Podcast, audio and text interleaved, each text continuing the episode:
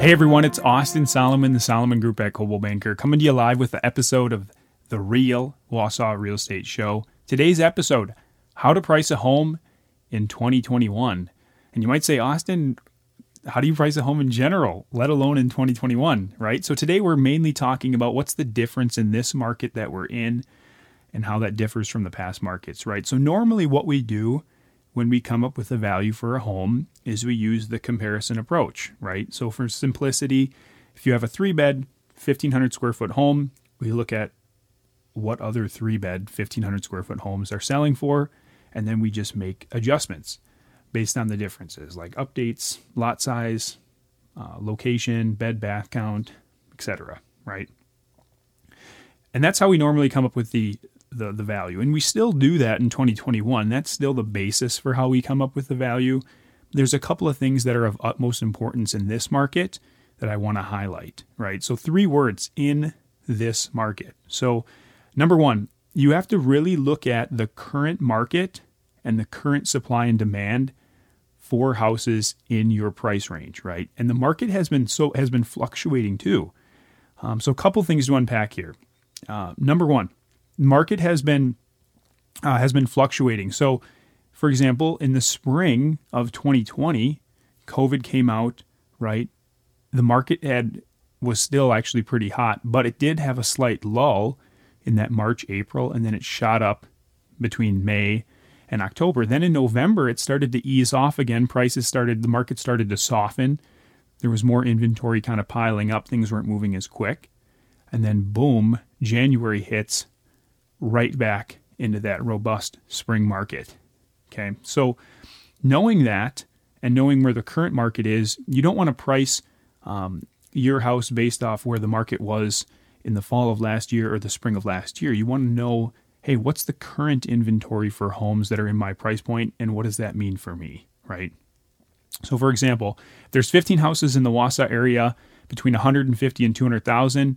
Uh, and all but one of those homes, all of one of those 15 has an accepted offer on it. That's a great market to be in as a seller because you're only competing against one other home.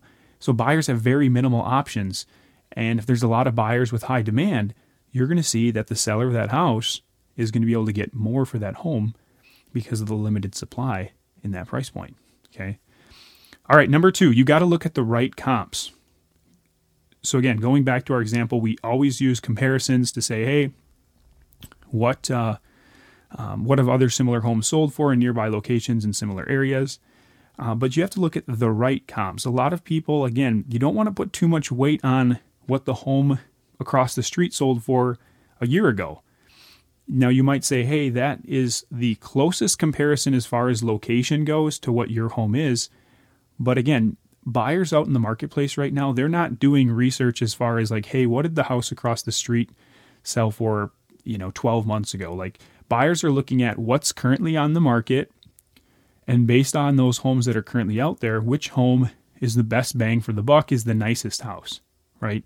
So you don't want to put too much weight on what the home sold for across the street. Um, you know, again, and that's in a different market too. If it was 12 months ago, if it was a month ago, that might be a little different, right? But even that, even 12 months ago, is quite a bit different market than it is today. So you got to select the right comps. And right now, with the market going up, you want to use more recent comps, more recently sold in the last few months. Selecting comps from a long time ago, again, comps, comparable homes, that those are different markets. Um, and so using or putting too much weight on those, you know, can sometimes lead a seller to the wrong pricing. Number three, then taking into those those factors, right? So you looked at the right comparisons and you know the market, you know the supply and demand for the homes that are in your price point. Then you want to price your house at the top of what's sold and then adjust it for the current market conditions. So you price it at the top of what's sold and adjust for the current market conditions. So with house with house prices going up, right?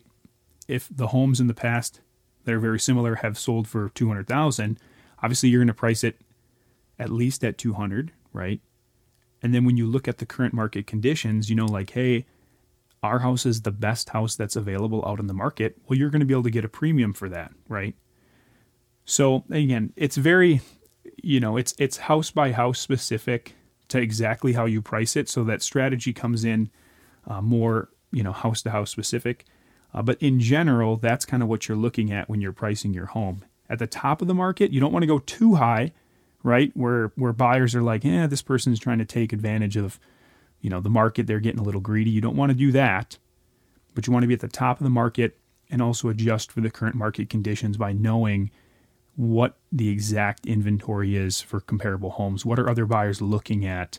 And in 2021, that's why it's of utmost, you know, of utmost importance um, here in the spring of 2021, uh, where in the past it wasn't as critical. So use these three tips when you're pricing a home in 2021, and you'll set yourself up for success.